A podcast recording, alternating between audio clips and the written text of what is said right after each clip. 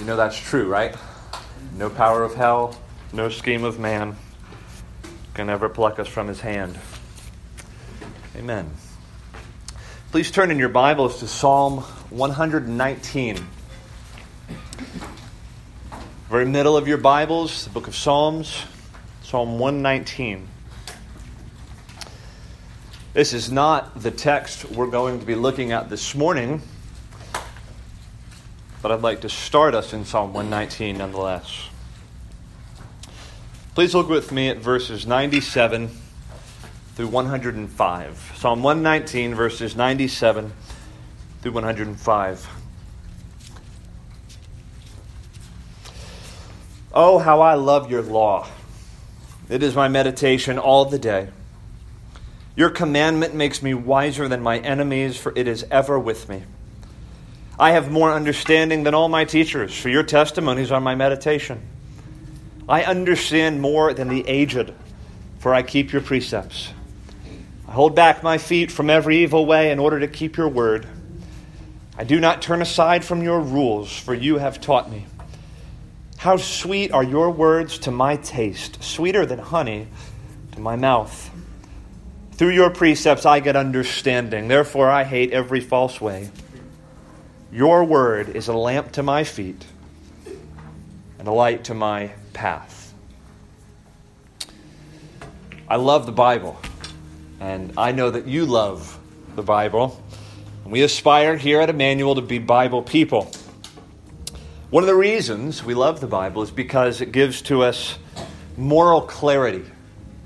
Uh, in a world of confusion, lost in moral darkness, the Bible breaks in with light uh, the word says it's like a lamp to my feet and a light to my path. It's like the scriptures say, This is the way you should go. Here is a safe path for your feet. Here is light in the darkness. I just love that about the Bible.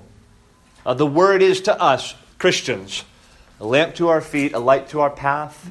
It literally tells us where our feet should go, tells us where our eyes should look, it tells our hands what to do. The Bible is a guide to us. And I just wanted to start this message by glorying in the Bible and by directing our hearts to be lovers of God's law, lovers of His Word, and to be those who look to the Scriptures as a lamp to our feet and a light to our path. So please now turn to Ephesians chapter 4. And these are the verses that we'll consider this morning. Ephesians chapter 4, verses 25 through chapter 5 and verse 2. Ephesians 4, beginning in verse 25. Lovers of God's word, lovers of his law, you Bible people, hear the word of the living God. Ephesians chapter 4, verse 25. Therefore, having put away falsehood, let each one of you speak the truth with his neighbor, for we are members one of another. Be angry and do not sin. Do not let the sun go down on your anger, and give no opportunity to the devil. Let the thief no longer steal, but rather let him labor, doing honest work with his own hands, so that he may have something to share with anyone in need. Let no corrupting talk come out of your mouths, but only such as is good for building up, as fits the occasion, that it may give grace to those who hear. And do not grieve the Holy Spirit, by whom you were sealed for the day of redemption. Let all bitterness and wrath and anger and clamor and slander be put away from you, along with all malice. Be kind to one another, tender hearted, forgiving one another as God in Christ forgave you. Chapter 5, verse 1 Therefore be imitators of God as beloved children, and walk in love as Christ loved us and gave himself up for us, a fragrant offering and sacrifice to God. As we come to these verses now, beginning in verse 25, we have a series of practical exhortations of commandments, of moral instruction. And today's the day we're actually going to go through each one uh, and look at this instruction that Paul gives these Ephesian believers. But briefly, let me remind you of where we are in the book of Ephesians. Uh, in Ephesians chapter 2, the latter verses of Ephesians chapter 2, particularly verses 16 through uh, the end of the chapter, we're told that we as Christians, those who have been reconciled to Christ, are members of a new kingdom we're members of a new household. We're members of a new race of people, a new humanity in Christ Jesus. And then, beginning in chapter 4 and verse 1, we're told to walk in a manner worthy of the calling to which we've been called. Uh, we're told how we're to live as those who are members of a new kingdom, uh, as those who are members of a new household, part of a new family in Christ, as those who are members of this new humanity in Christ Jesus. And so last week, as we approached this moral instruction that we're given in verse 25 and following, I had a three point outline, three, three words that I, I gave to you last week. The first was a note of clarification when we approach these verses. And that note of clarification was simply to note that these verses, where we're told, don't do this and do this and live this way, these verses in verses 25 and following were written to Christians. That was the note of clarification. And the reason I thought it was so important to acknowledge that is because we understand these words being written to Christians and those who are saved by the grace of God and those who have been transformed by His grace. We know that we're not doing these things in order to earn God's favor. Okay, we don't obey God's law to achieve status with God. Rather, as those who have been given status by God through Jesus Christ, we're now told to walk in a manner worthy of that calling. Those who have been given a, a new nature in Christ, new will, new desires, an ability to overcome and mortify our sin, Paul says you're to walk in this way now. And that's good news because it means we're not earning God's favor.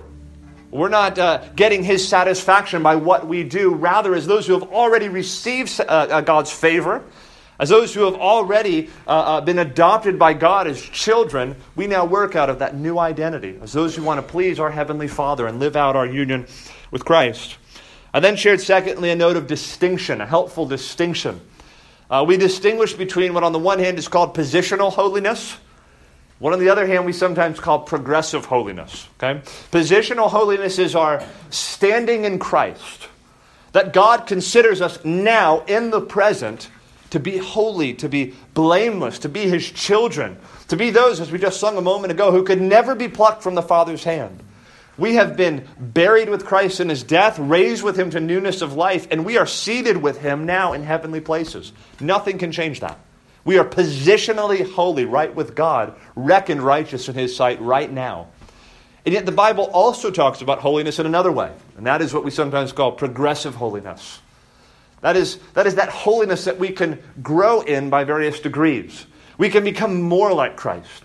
We can grow in grace. We can get better at putting off sin and putting on Christ's likeness and holiness. That's progressive holiness. And when we use that word holiness, that's normally what we're talking about. Well, that's what our text is talking about this morning.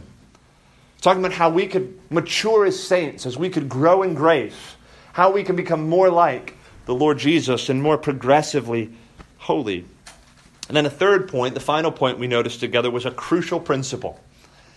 And that is that growth in holiness does not occur apart from effort. Does not occur apart from effort. I said last week, we can never allow the word effort to become a four letter word in our Christian vocabulary. Uh, but rather, the Bible repeatedly commends Christian people exercising effort in the pursuit of holiness. And so all the language in our text is active language. Put on and put off. Say these things, don't say these things. Use your hands this way and, and not this way. It's active, dynamic language. And as those who have the Spirit's power residing in us, the grace of Christ at work within us, we are to endeavor to exercise together effort in the pursuit of holiness.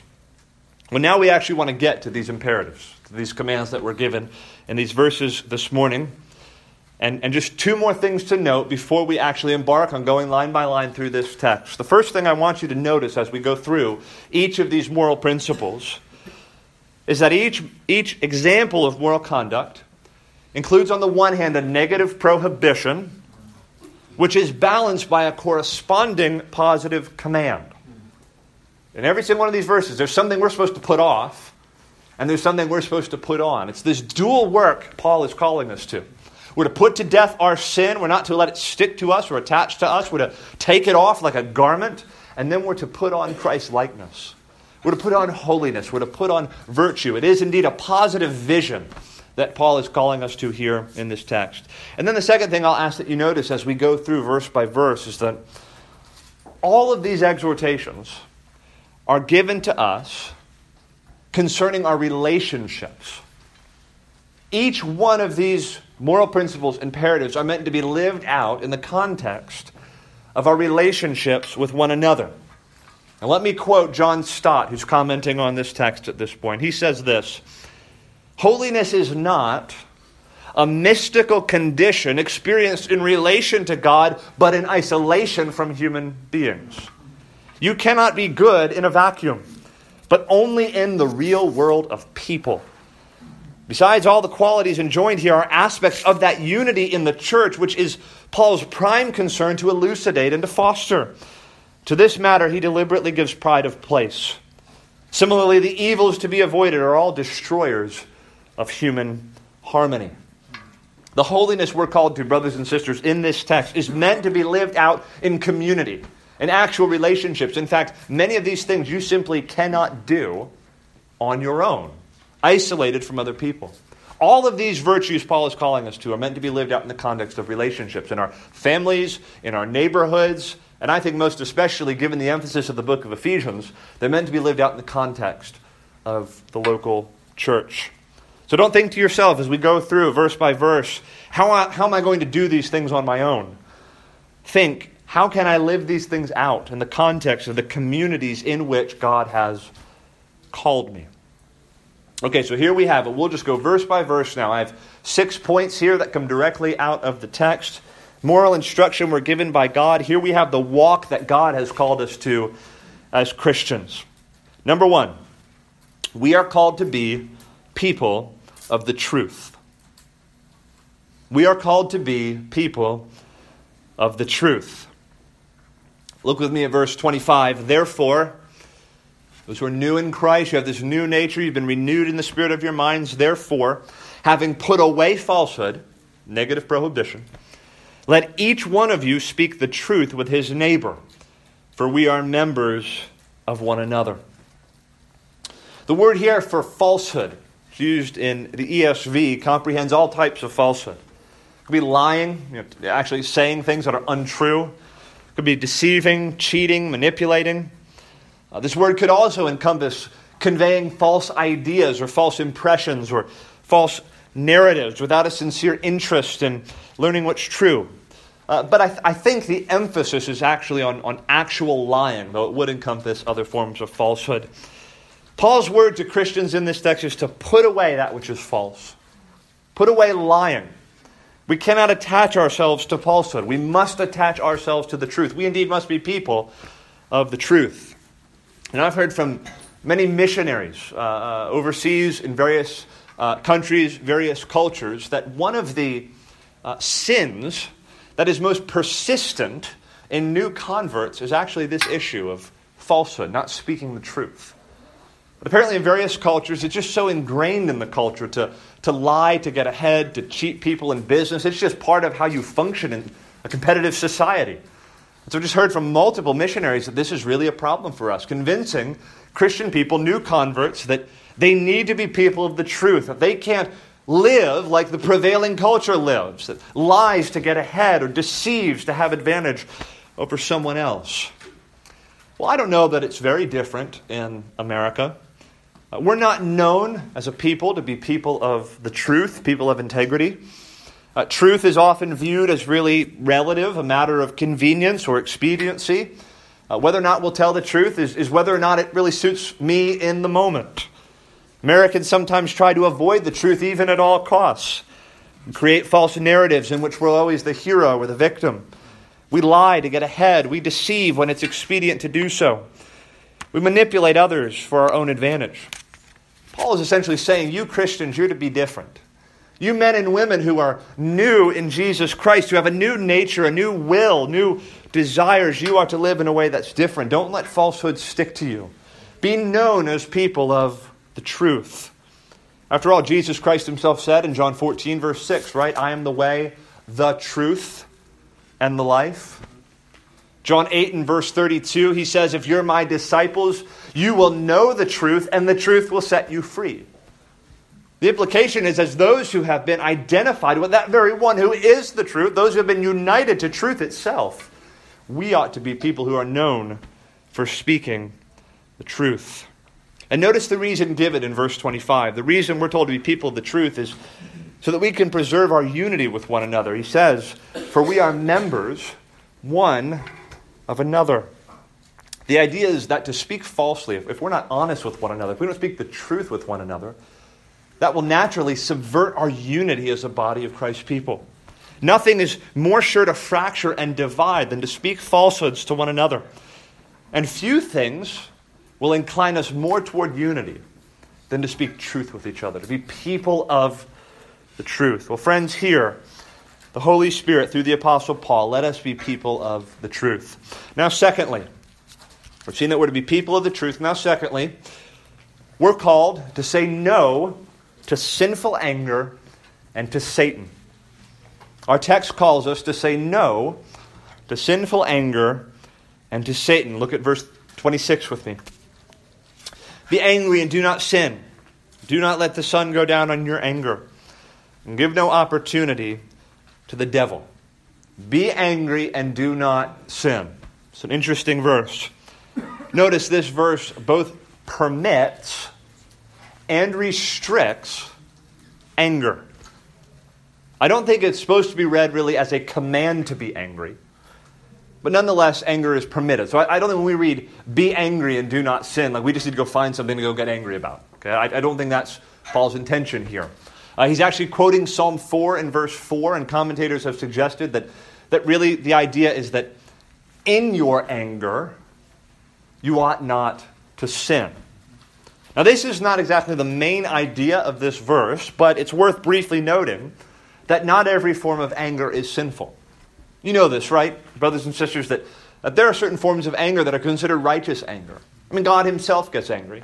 Jesus Christ Himself, when He was on earth, when He saw uh, uh, uh, uh, people perverting the temple and making it a place of commerce and business rather than a house of prayer and worship, He gets angry. He's enraged. That's righteous anger. When we see uh, harm being done to a person or some form of injustice in the world, it is legitimate to experience some form of righteous, godly anger. But I don't think that's the main thing Paul wants to show us here in this text, because very quickly, Paul wants to censure that sort of anger that borders on sin, especially the sort of anger that is allowed to remain and fester. And such anger is strictly condemned. So, what do I think is the principle of this text?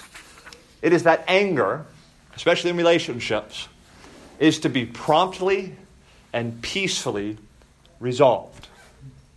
The scriptures are telling us that anger is to be promptly and peacefully resolved. And there are innumerable ways to illustrate this text. One that naturally comes to my mind is spouses who are angry with one another.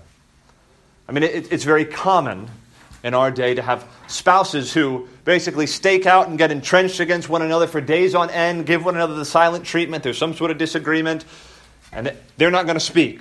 They're going to go to bed maybe three, four, five days before they seek resolution.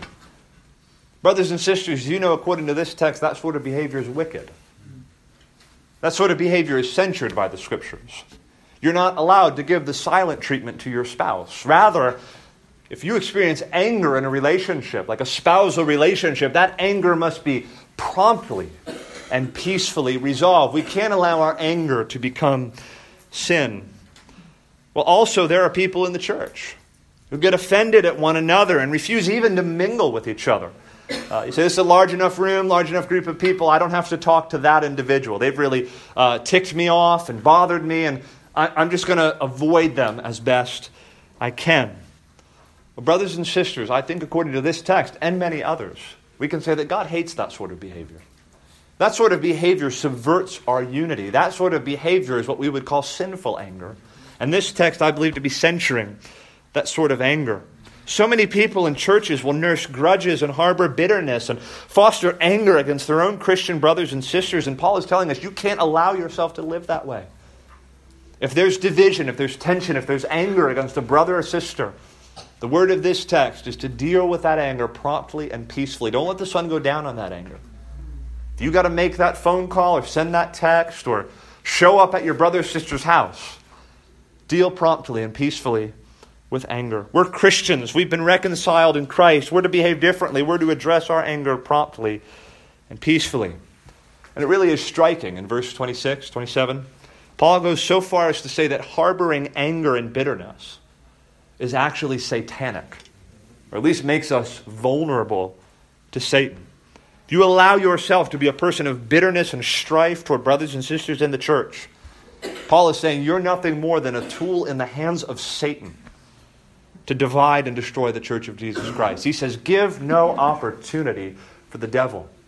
And I really want to press in here. In our families, in church life, in our workplaces, in our schools, I think according to this text, it's legitimate to have in our minds. You experience anger, you experience frustration. You should think that Satan himself is waiting. He's watching. Is this going to become something I can use? Can I divide God's people with this anger that's being. Let's see what he does. Will he deal with this anger promptly and peacefully? Or will he allow it to become bitterness, a sort of tool that I can use to divide Christ's church? Well, the call of the Christian is to say no to Satan and to say no to sinful anger and to give no opportunity for Satan to divide. We're to deal promptly and peacefully with our anger. Number three, moving on. We're called to put off stealing, to perform hard, honest work, and to show generosity.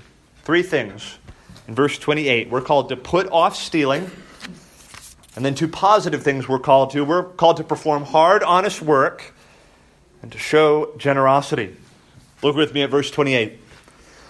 Let the thief no longer steal, but rather let him labor, doing honest work with his own hands, so that he may have something to share with anyone in need. Maybe various forms of theft were part of your background. Maybe you actually stole things, took material objects that were not your own.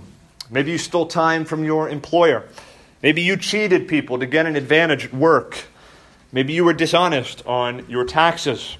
Maybe you're tempted to be dishonest now on your taxes as you go through them over the next couple months. Well, the word here, the command here is that you who stole, you ought to steal no longer. You belong to Christ now, and everything is different. And praise God that it's so. It's a radical transformation. This person marked by taking things and stealing from others, now he's to steal no longer, but rather he's to work with his hands. He's to give to those who have a need. Rather than being characterized by stealing from others, we're given these positive commands. Christians are actually supposed to work in order that we may have something to share with those who are in need. The text says we're to labor hard that we might be able to benefit others. The word there for labor, to work, is, is literally to work to exhaustion. We're to work hard with our hands, not to steal from others. Paul is essentially saying rather than taking what wasn't yours, stealing from others, Christians should be marked by generosity. So perhaps you're in the sort of job or position where there's very little accountability. The command to you is to labor hard. You don't have someone looking over your shoulder, you can slack off and no one would know about it. Christians are to be known, brothers and sisters, for working hard, even willing to work to exhaustion. Be hard-working people. Well, maybe perhaps you are a hard worker. That's not a problem for you. You work very hard. And you're in a highly competitive position or in a highly competitive environment, and you're tempted to cheat to get ahead. You're tempted to cut corners and to use and abuse others as you climb the ladder. The command to you is to do honest work. Labor hard, work hard, but sometimes that can be manipulated in our day and age to consume others and to cheat others and to conquer others. We got to do honest work as well.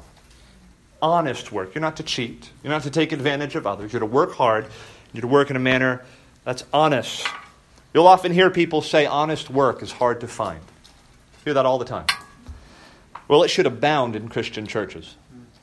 Christian people really, I mean, I mean that, that word Christian, a Christian profession of faith, should be like a comparative advantage in the marketplace. Oh, well, so and so is a painter, but I heard he's a Christian painter. And you know those Christians. They do hard and honest work. What if that was our, is that our testimony in the world?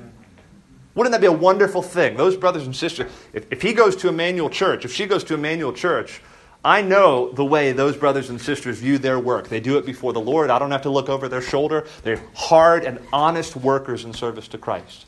Wouldn't that be a good thing to aspire to? Isn't that just as it should be according to this text?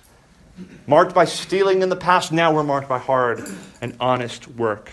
Lots of pressure to cheat, but Paul says be honest. Personal integrity in God's people matters. And now perhaps you labor hard. And perhaps you are marked by honest work. You do hard, honest work. You don't need to be exhorted on that front. But you feel the temptation to say to yourself, I worked hard for my money. I'm the one who got up early. I'm the one who stayed late. I'm the one who worked all of those long days. And this money is from me and mine. Well, Paul has something to say to you as well. Even if you're working hard and honest work, there's a reason. He says the command to you is to be generous with your earnings. You're to give to those who are in need. It's a beautiful contrast, isn't it? Uh, that, that, that once you were marked by taking what wasn't rightfully yours, and now you're called to take what is rightfully yours through hard and honest work and to give it to those who are in need. Christians are called, brothers and sisters, to be marked by generosity. I'll just say at this point Christian people should not cling to money, should, shouldn't be marked by materialism. I just got to have. Got to have this financial security. If I don't, I can't sleep at night. Stock market plunged how many points this last couple weeks? A couple thousand points or something like that?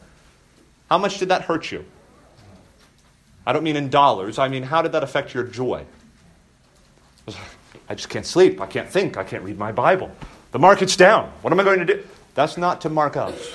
It be those who work hard, those who are honest, those who labor with our hands and are ready to give generously. We're, we're able to pass money on to those who are in need. The power of the gospel totally reverses the way we think and the way we live. All right, number four. Number four, moving along. Verses 29 and 30, we're called to guard our speech. Called to guard our speech. Verse 29 Let no corrupting, could be translated unwholesome, talk come out of your mouths, but only such as is good for building up, as fits the occasion, that it may give grace to those who hear. And do not grieve the Holy Spirit of God, by whom you were sealed for the day of redemption. The word translated corrupting. It could mean harmful, it could mean unwholesome talk. It's interesting, in another place in the New Testament, this word is used as well, this word corrupting or unwholesome.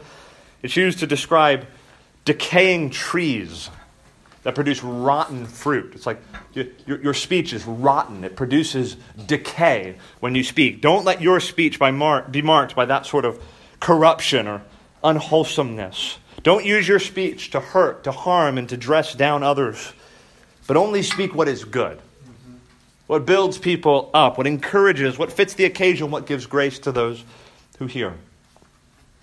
So here's a potentially indicting question. This was in my notes, and then I took it out, and then I put it back in because it hurts really bad. Okay? Potentially indicting question. Think of all your words that you use week by week basis, and just ask yourself do the math in your head. Uh, how much, what percentage of your words would qualify as unwholesome talk, harmful talk, corrupting speech? And what percentage of your words would be marked by edification, encouragement, giving grace to those who hear? I don't know about you, that was a really painful question for me to evaluate. Is my speech marked by building up, or is it marked by tearing down? Does my speech give life, or does it bring decay and death. We are not a generation of people known for guarding our speech and using our words carefully. May we purpose together as a church to build one another up and to give grace to those who hear us. Parents, can we try to do that with our kids? We don't want to tear them down. We don't want to discourage them. We don't want to use unwholesome or corrupting talk. We want to build them up and give grace as fits the occasion. Spouses, can we do that with our husbands and wives? Think of your speech toward your spouse this week. Was it harmful? Did it, did it bring about injury? Or did it bring life and grace? Brothers and sisters in the church, can we do that with one another? Be the sort of people who guard our speech and use our speech as a, a tool in Christ's hands to build up our brothers and sisters, rather than a tool in the hands of Satan to tear them down. And we're told that such unwholesome speech grieves the Holy Spirit, verse 30. Verse 30 seems to be connected grammatically with verse 29, and the idea is then when we use our speech to harm others, we're grieving God's Spirit. When we use our speech to injure and to hurt, we're grieving the Spirit of God. It's this sin in particular that's linked with grieving the Spirit. And of course, all sin grieves the Holy Spirit. But it seems that unwholesome speech is specifically connected to grieving the Spirit of Christ.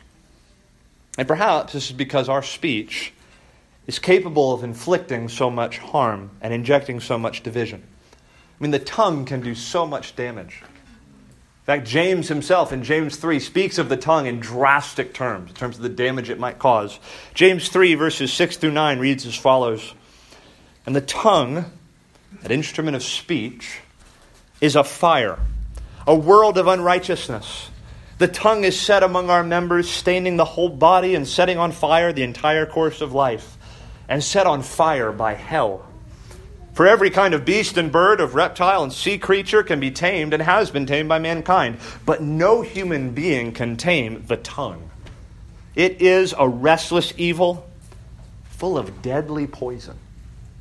With it we bless our Lord and Father, and with it we curse people who are made in the likeness of God. Use our speech for good, or we can use our speech to harm and to hurt others. We could use our speech to bring about unity we could use our speech to bring about division.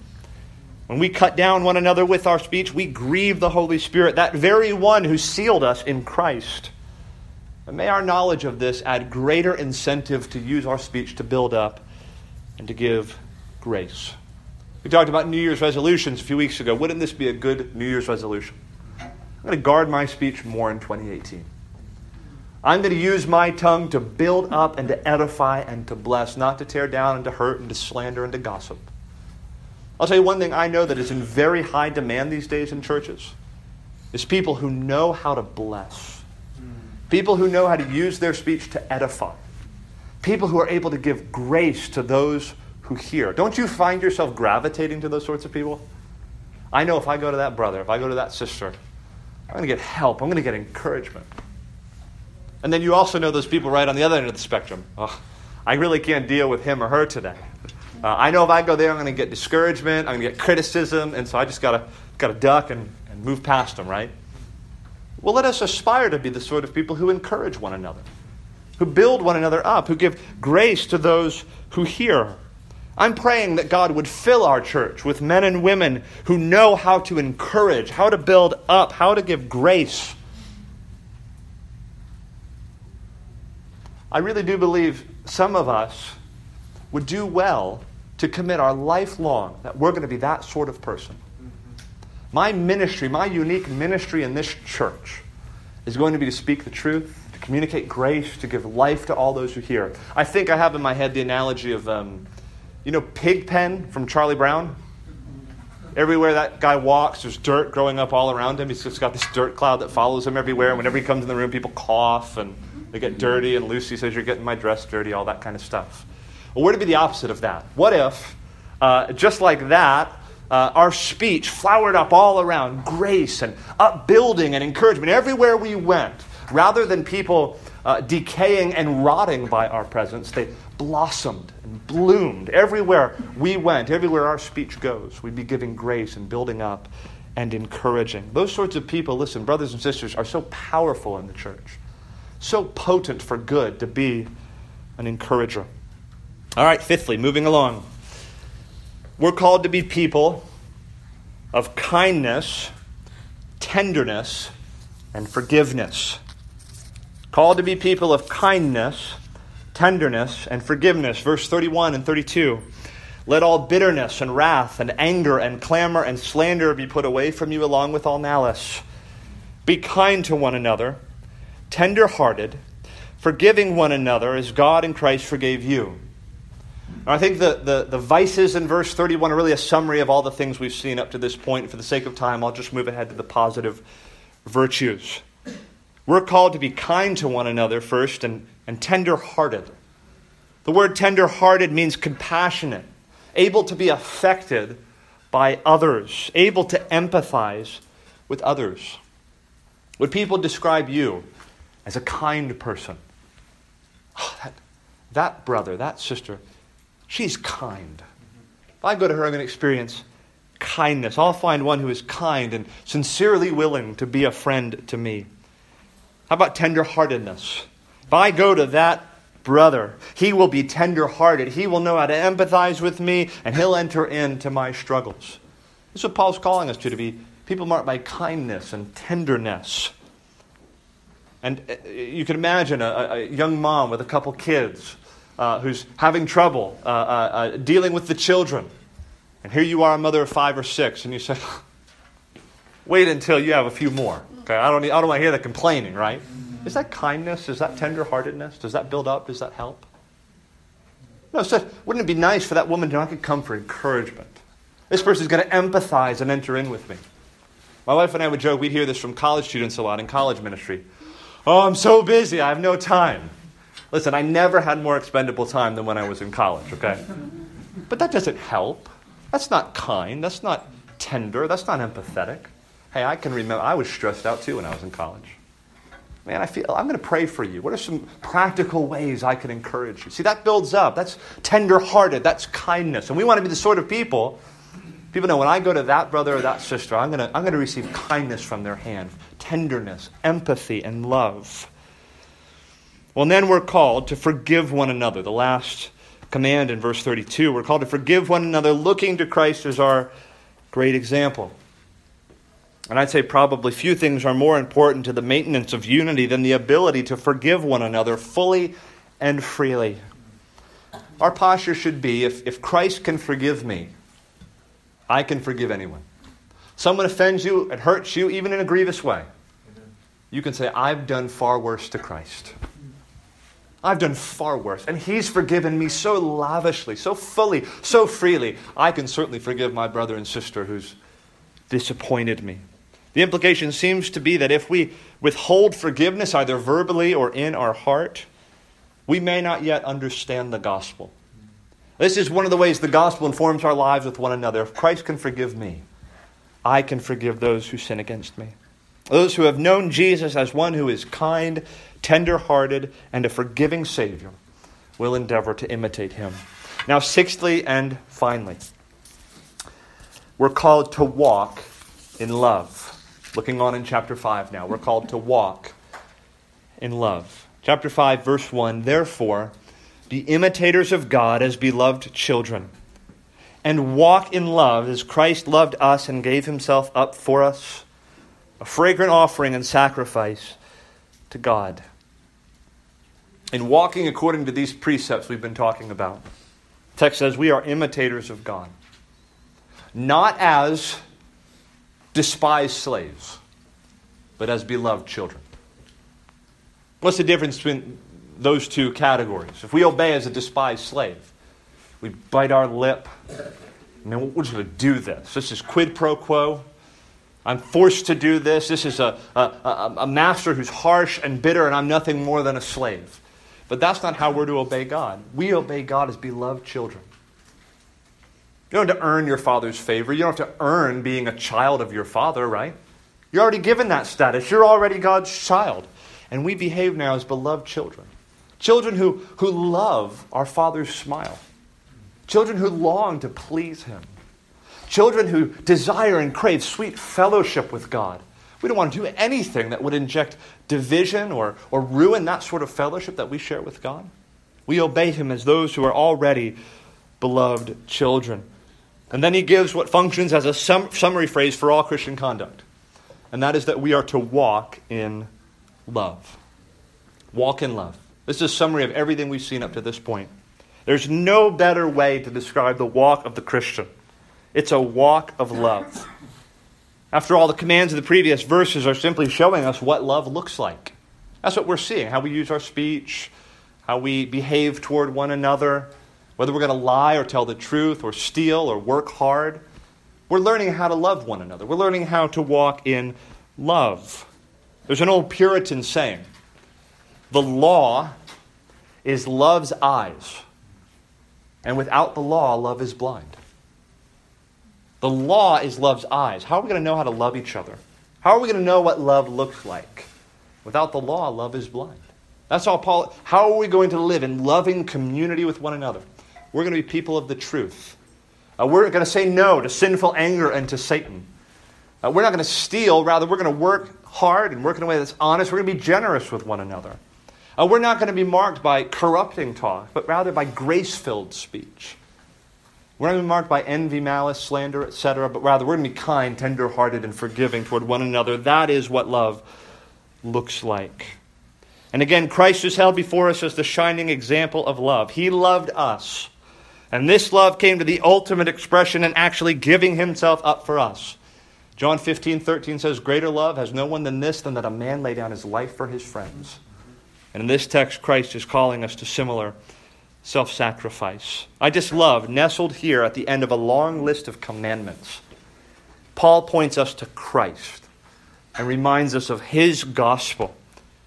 By the way, as you're endeavoring in the hard work of putting off and putting on Christ likeness, remember that you're dearly loved by God. And that Christ Jesus loved you and gave himself up for you. We're saved by the sacrifice of Christ and then instructed by his example. Well, as I conclude, I just want to observe this. Uh, there are all sorts of, whatever we want to call them, ethicists, who would agree with this list of virtues that Paul gives. Okay, there, were, there were those in Greco Roman culture that would say, yeah, this is what the good life looks like, this is what virtue looks like. Lying's a bad thing, telling the truth is good. It's a good thing not to be marked by bitterness and anger. And They might look over this list that Paul gives us and they might say, that's pretty good. We agree with that as well. What's the difference between the Christian's obedience and observance of these virtues and that of someone who's godless? Thinks this, this is virtuous. The fact is, the motivations are completely different. What motivates us to want to pursue this sort of Christ like character? We do it because we've been loved by God and we've been made his children. We want, to, we want to be imitators of God as dearly beloved children. I want to look more like my Father who is in heaven, and I want to honor him and serve him. I love him so much, and therefore I want to honor him as a dearly beloved child. We're motivated by the gospel of Jesus Christ, aren't we? As the text says, Christ gave himself up for us. How, how could I not give myself up to my brothers and my sisters? Complete, completely different motivation. I don't, I don't tell the truth so that I can live my best life now and have tons of friends. I tell the truth because it pleases Christ. And He Himself is the truth, and I've been united to Him, and I love Him and want to please Him. We've been given a new nature in Christ, and we want to live out that new nature. Change is possible for us. We have resources not our own in the Holy Spirit and in the grace of God, and we want to live that out. And what about the unity and harmony of community of God's people? I want to live this way. Because when we're all living this way, we can really be united. We can stand together as God's people. Christians don't live the way they do because they want to live their best life now. They don't live the way they do as a way of maintaining some sort of status with God. No, we've already been given status. But now we want to walk in a manner worthy of the calling to which we have been called. And what's the goal? What's our goal in all of this? To be more like Christ and to live in union and fellowship with Him and His people, which is a foretaste of everlasting life in the new heavens and the new earth. Brothers and sisters, can we can we endeavor, even this week, to pray through this text? Would help me to grow, help me to put these certain things off and put these things on. Make me more and more like your Son, the Lord Jesus. And may this conduct more and more characterize my life and our life as a community of God's people. Well, may it be so. Let's pray together.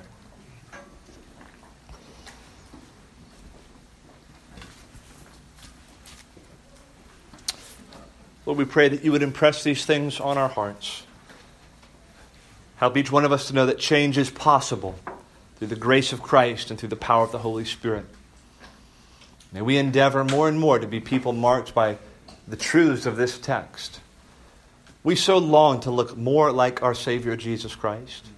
We sincerely desire to be imitators of God as beloved children. Help us to do this.